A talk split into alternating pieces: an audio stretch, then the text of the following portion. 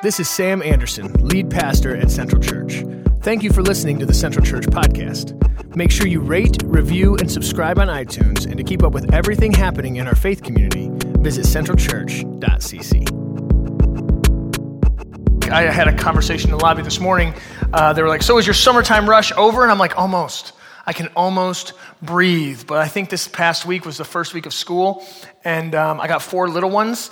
And so we had like parent meetings, like all hours of the day. I don't know what people do who don't have flexible jobs. It's insane, but it's been absolutely crazy. And so we thought, okay, let's give it a break.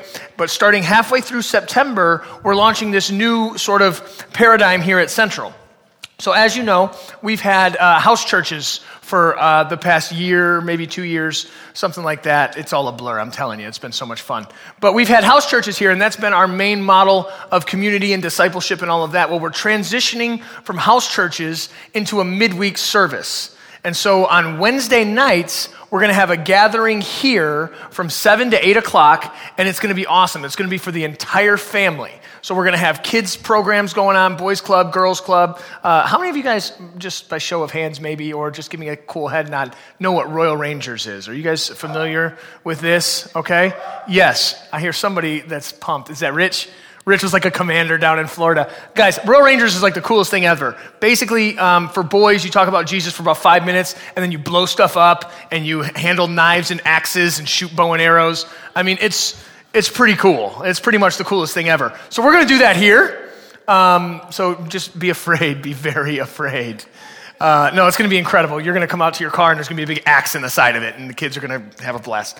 I'm just kidding. But we're starting like a midweek service, and it's going to be incredible. So we have boys club, girls club. We're going to have adults are all going to congregate in here. We're going to have tables set up. Uh, we're going to talk for about 15 minutes from the front, and we're going to have discussion groups, and it's going to be really, really awesome. But in tandem with that, we're also launching something called community groups. Now, community groups are going to be basically where we just get together and we hang out and we have fun and we get to know each other. We build relationship with each other because we feel like that's important. We feel like doing life together is just as important as coming together here on Sunday mornings and hearing about Jesus, right?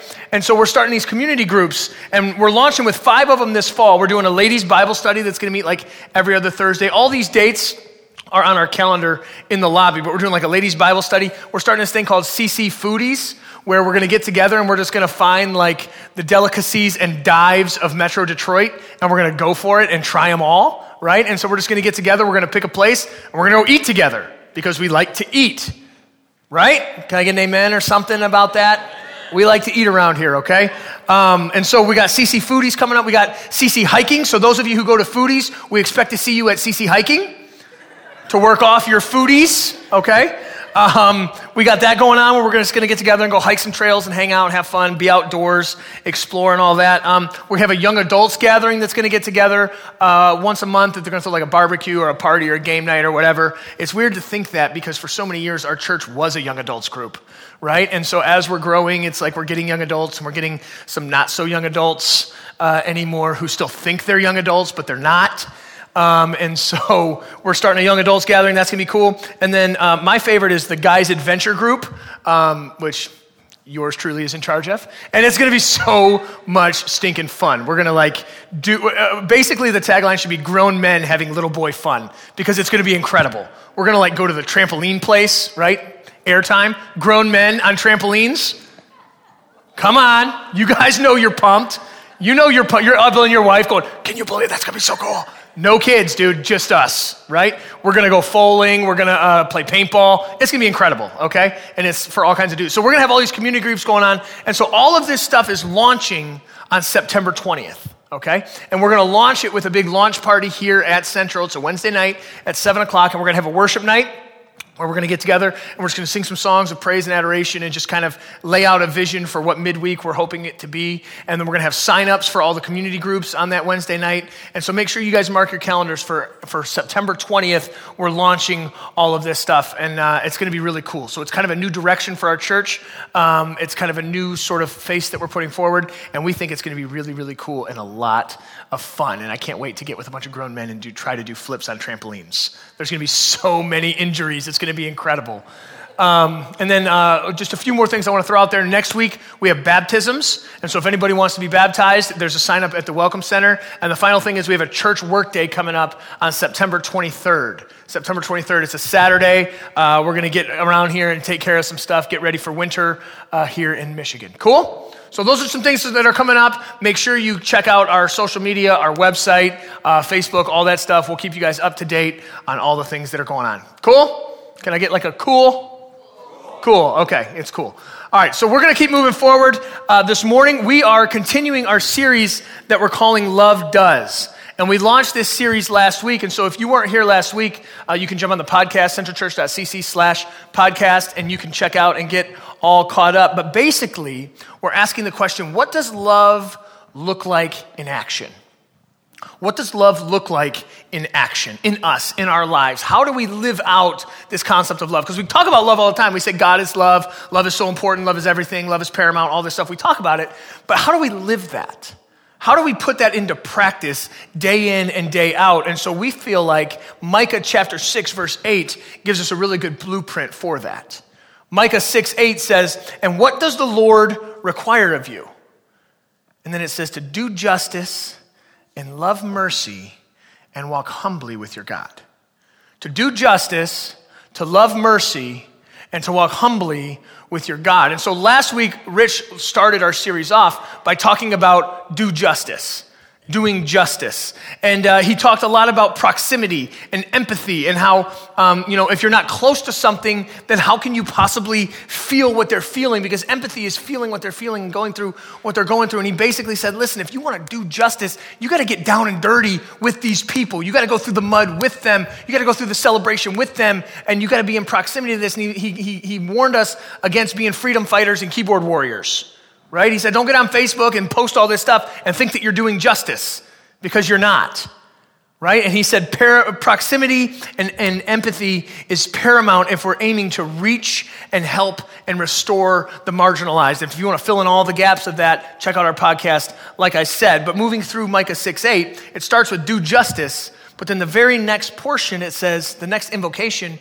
is that we are to love mercy. Love mercy. And so as I was preparing this week, thinking, man, love, mercy. See, justice is a little bit easier to talk about, I feel like, because it's so just prominent in our 2017 North American culture, right? We use the terminology justice a lot. We seek justice a lot. But then mercy, that's not so popular in our vocabulary right? You don't hear that all over the news sources. You don't see that all over social media. You don't see that on TV. You don't hear the president or the politicians talking about mercy very often. We hear a lot about justice, right? In 2017 America, you commit a crime, there's a penalty, and then justice has been served, right? right? That's sort of our, our mentality and, and, and our perspective. If there's an offense, there's some repercussions. If someone wrongs us, our, our, our immediate mentality, our go to is that, oh yeah, they got it coming. They'll get theirs, right? I ain't got to work. Vengeance is mine, saith the Lord. Hallelujah. Like one of the most misquoted passages ever, right? and we hope for vengeance. We hope for restitution. We hope for all this stuff. It's sort of an eye for an eye mentality. But you know what the definition of mercy is? It's really interesting. I looked it up this week. The definition of mercy is compassion or forgiveness shown towards someone whom it is in with one's, within whom it is within one's power to punish or harm. Meaning they have punishment or harm coming to them, and instead of that taking place, there's compassion and forgiveness delivered instead.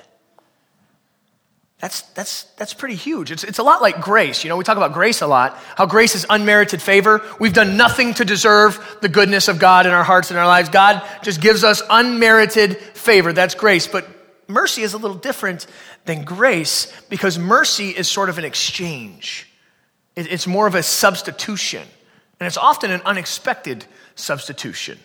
When there's mercy, you're expecting something to come back at you, but then what comes back is actually compassion and forgiveness and love. And oftentimes we're floored by that. And so, what I want to do this morning is I want to talk about how can we get to a place where we love mercy. We genuinely love mercy, and therefore it begins to impact us. It begins to shape our worldview. It begins to frame our perspective in the way that we see life. And so let's pray together and then we'll unpack it. God, thank you so much for this morning. Thank you for the opportunity that we have to come together and just to sing songs to you. I mean, it's so fun. I sound so terrible singing by myself, but when I hear everyone else, it makes me sound good, and that's awesome. I thank you for the opportunity we have to come together and worship you. I thank you for the freedom and the liberty we have to open your word and allow it to speak truth to us. And God, I thank you for the opportunity we have to come together and hang out with our brothers and sisters and to be in community with one another. God, I pray that you would speak to us today. As we draw near to you, you will draw near to us. We love you and we praise you. In Jesus' name. Everybody said? Amen. So I'm reading this book right now um, by Malcolm Gladwell uh, called David and Goliath. It's really cool. If you're looking for a read, you should definitely check it out. It's about like stories of underdogs and how they take their underdog situation and sort of turn it upside down and leverage it for strength and leverage it for momentum. And it's a really, really cool book. But in this book, um, he does this segment where he talks about this, this black Baptist preacher named Fred Shuttlesworth. And I had never heard of Fred Shuttlesworth, but maybe you have if you're familiar with Dr. King and all that went down in Birmingham. But Fred Shuttlesworth was in Birmingham fighting against racial segregation before Dr. King moved his whole movement there, right? And used sort of Birmingham as the hinge point for the, the, the battle against segregation because, you know, his headquarters were over in Atlanta or whatever. And so before he even got to Birmingham, there was this boots on the ground guy named Fred Shuttlesworth who was a local pastor of a congregation, and he was fighting against racial segregation. And so uh, the, the story goes on Christmas night, his house was bombed by the KKK. And they say that this explosion was so huge and so crazy that there were windows one mile, even two miles away, that busted out of people's houses because the explosion was so intense and so crazy. And so Fred Shuttlesworth was in the home that night, but he was completely unscathed. His hearing wasn't blown out. He wasn't hurt. There were no broken bones or anything. I mean, he was a little bruised up, obviously, but nothing serious took place. And so the story goes that as the uh, neighbors and the police and the, the, the newspaper writers and all these people are showing up to the rubble, a voice comes from inside all the dismay and he yells out, I'm not coming out of here naked, right? And so then someone's like, oh, okay. And so they throw in this raincoat. And story goes, a few minutes later, he walks out in his raincoat that someone had thrown into him. And he comes out and they ask these questions about retribution and what are you going to do and how are you going to handle this and how are you going to respond to this, this terrible incident that's happened to you and to your family. And the police officers ta- are talking to him and saying, listen, we know these guys and they're not messing around. You should skip town. You should get out of here. And so uh, uh, Fred comes out and he says, you know what? No, there's no retribution here. I'm not coming back for these guys. You know what I'm going to do? I'm going to continue fighting segregation. And he was quoted to have said, he only has forgiveness for his attackers. And so we hear stories like this, and it sounds like sort of like La La Land, like it's out there, and I'm sure it happened, but reality is telling me that is not what I would do, right? Or am I the only like sick and twisted individual in here? No? Are you guys kind of on the same page? If someone bombs my house, I would like to think that I would be like Fred Shuttlesworth, but then reality kicks in and I'm coming out swinging at whoever's close with a baseball bat and my Royal Rangers axe and I'm ready to go. Right? Like I'm ready to do this thing.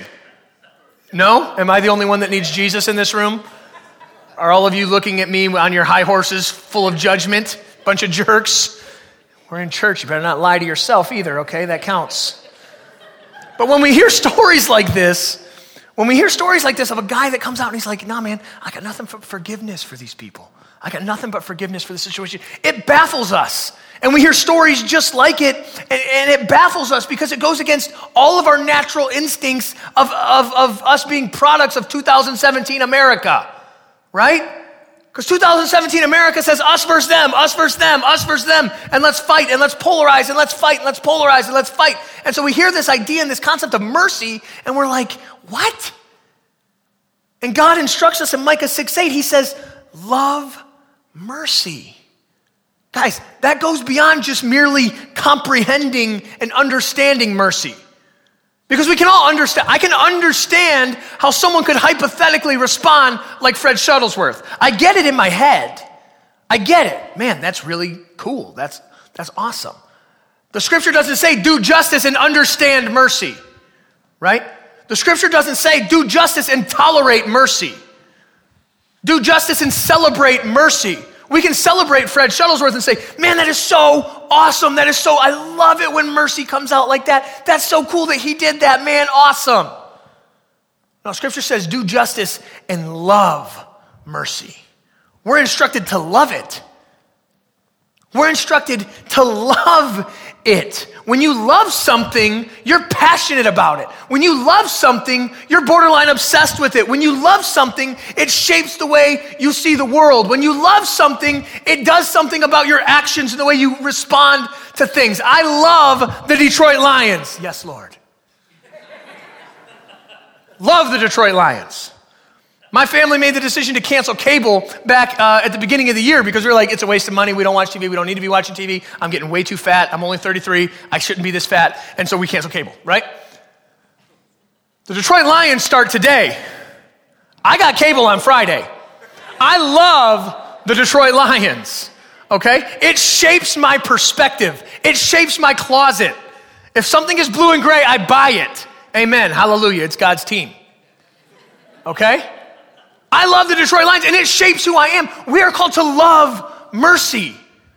We are called to love it so much that it shapes our perspective. It crafts who we are, how we respond to situations, how we think about situations, how we approach situations. A love for mercy should permeate all of who we are. You see, last week Rich talked about doing justice. Listen, loving mercy is the key motivation to doing justice. If you're having a problem doing justice, if you're having a problem standing in that gap, if you're having a problem stepping out and doing the things that you want to be doing to pursue justice, maybe you need to take a step back in the order and say, wait a second, do I love mercy? Because when you love mercy, it compels you to do justice. When you love mercy for people, it compels you to stand in with those people. It compels you to do something about it. When you love justice, it changes everything, or when you love mercy, it changes the way you view the world. Because so many of us, you know, we, we see these situations and, and we see what's going on and we say, you know, they kind of had it coming though, you know? Like, let's be honest, let's be honest, they had it coming, so it's kind of okay that that happened to them. Or we hear about these stories on the news of these horrific events happening and saying, man, if I caught that person, I'd tell you one, two, or three things I'd do to them. Or we say, man, I hope they get caught so justice can be served and they can rot in a penitentiary for eternity, put them under the jail.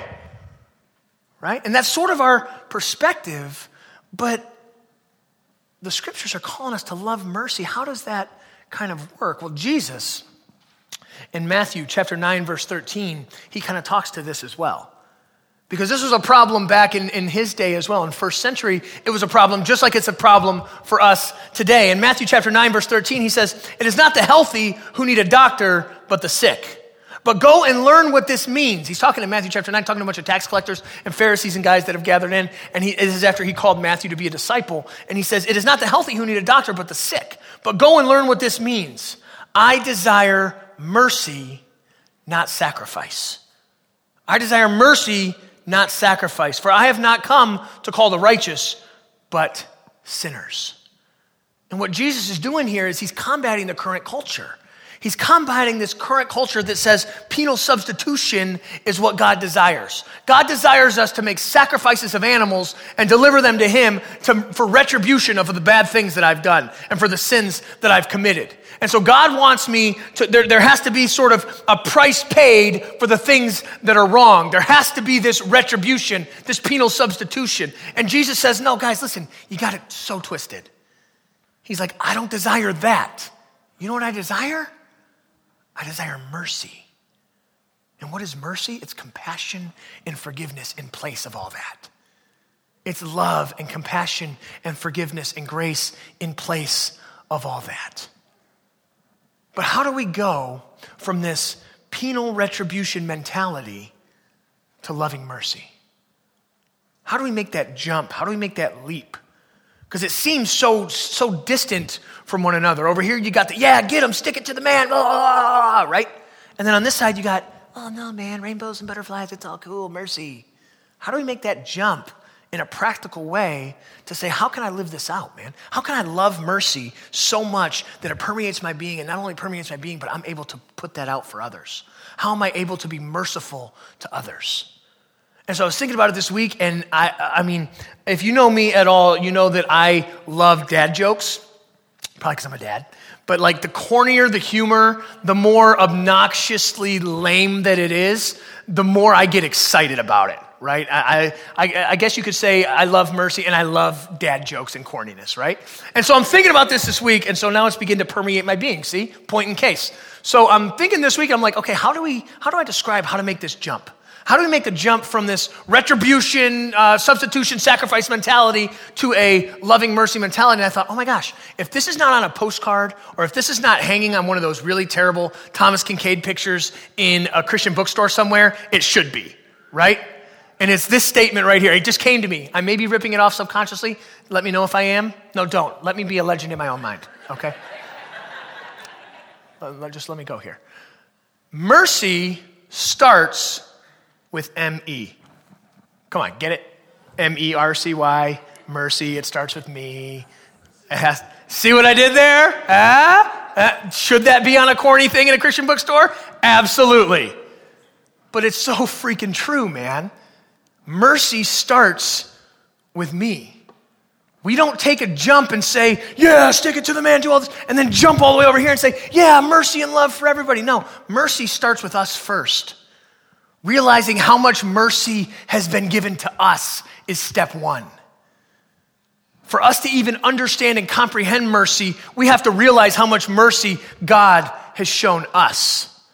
It starts with me, and then I can start to project it to others. There's this guy named Brandon Hatmaker who wrote a book called A Mile Wide, and in there he says this.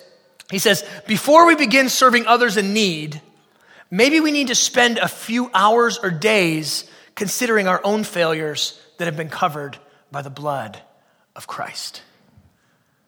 You see, before we can begin to show mercy and be mercy and love mercy for others, we must embrace and understand and receive the mercy that was shown to us.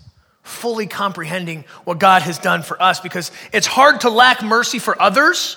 It's hard to look at others and say, oh no, they don't deserve that forgiveness. They don't deserve that compassion. They don't deserve that love. They don't deserve all of that. It's hard to look at them and do that when we fully understand that in God's goodness, He has given us the right to be called His sons and daughters to be called his children with all of our junk, with all of our mistakes, with how crappy people we have been in our lives. All of us, myself included, the terrible decisions that we've made, the things that we've done to other people, the way that we've lived our lives, God still looks at us and says, You know what? I love you so much. I forgive all of that crap. And I want you to be my son and my daughter. I want to be in intimate relationship with you. If God can say that to us, how can we stand around and say that He can't say it to everybody else? How can we sit on our high horse and say, oh no, they don't deserve this, they don't deserve that? Step one in loving mercy it starts with us realizing how much mercy we have received from God in the first place. It's taking up a posture of humility and saying, whoa, God forgives me. God loves me. God showed compassion to me. And when that's our perspective and that's our mentality, and we realize that we are utterly dependent on God, then that really enables us to give it to other people. It enables us to be merciful with other people. It enables us to love mercy and allow it to shape our perspective. Jesus talks about it in Matthew chapter 7. He says, Why do you look at the speck of sawdust in your brother's eye and pay no attention to the plank in your own eye? Think about that. We're so quick to not give mercy to other people, but at the same time, we want all the grace and we want all the forgiveness and we want all the compassion and we want all the mercy. But if someone wrongs my aunt, aunt Susu, whatever, uh uh-uh, uh, they are going down. I'm gonna burn their business to the ground. Better believe me. We can, we're easy to jump on that board jump on, jump on that bandwagon. But, but when it's us, it's, oh, Lord, it was an accident. I didn't mean to. I love you. Please forgive me. Right?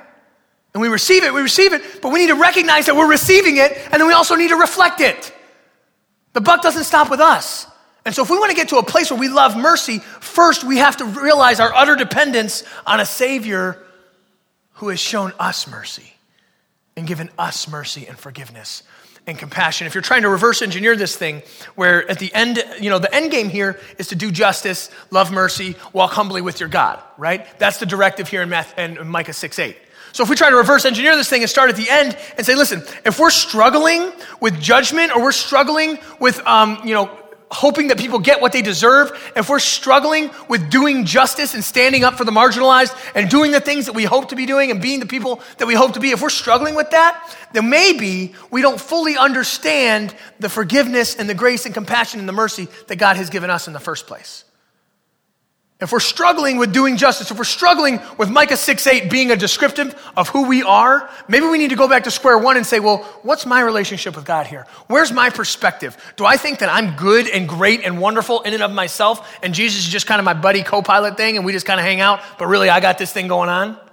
Because if that's the case, you're going to struggle all down the road, all throughout all of this stuff.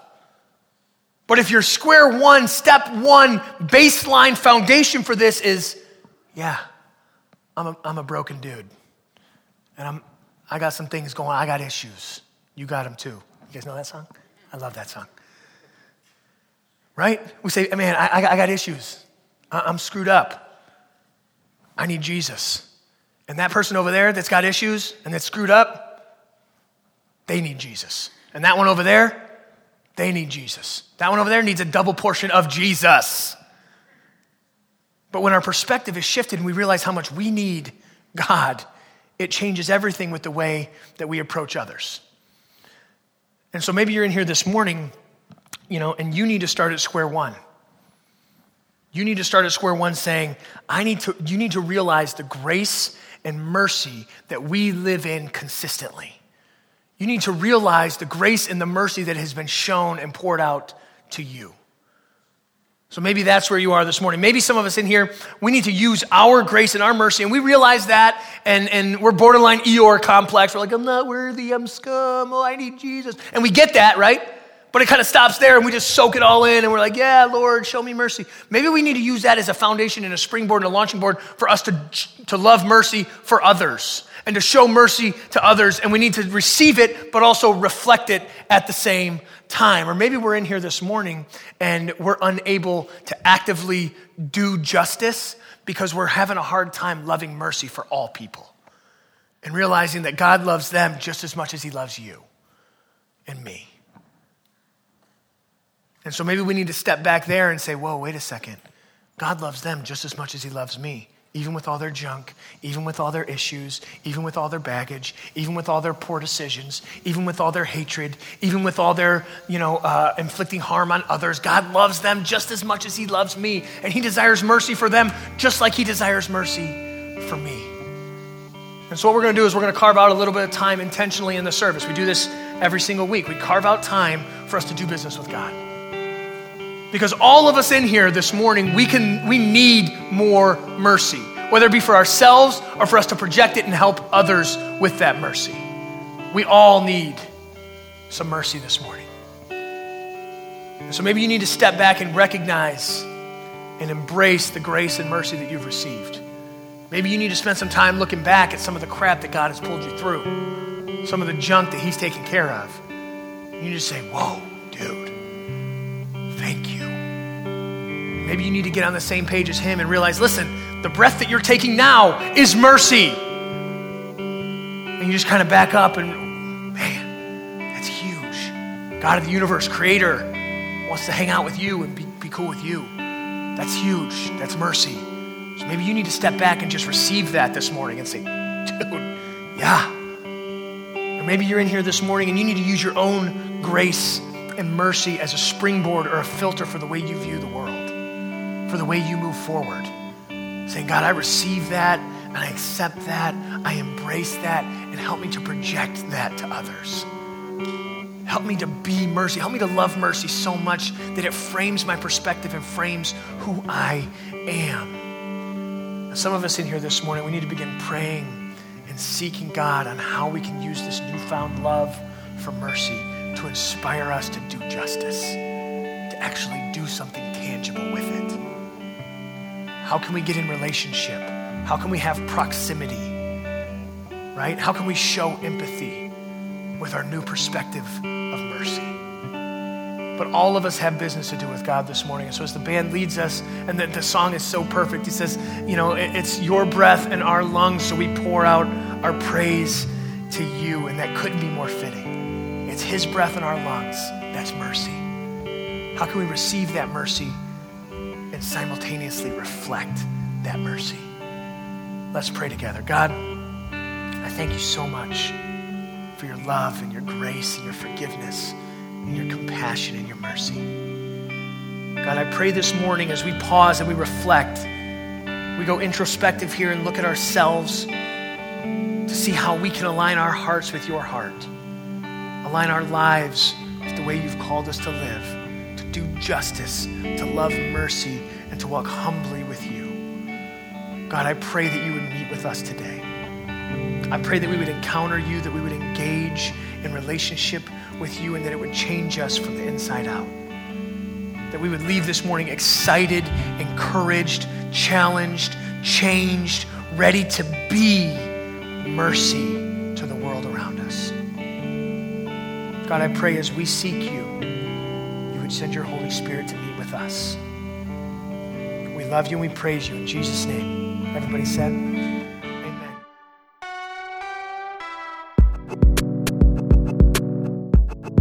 Thank you for listening to the Central Church podcast. We hope this has encouraged you, inspired you, and you experience life change. If you are unable to attend our Sunday gatherings but still want to support this faith community, visit our giving page at centralchurch.cc. And don't forget to rate, review, and subscribe.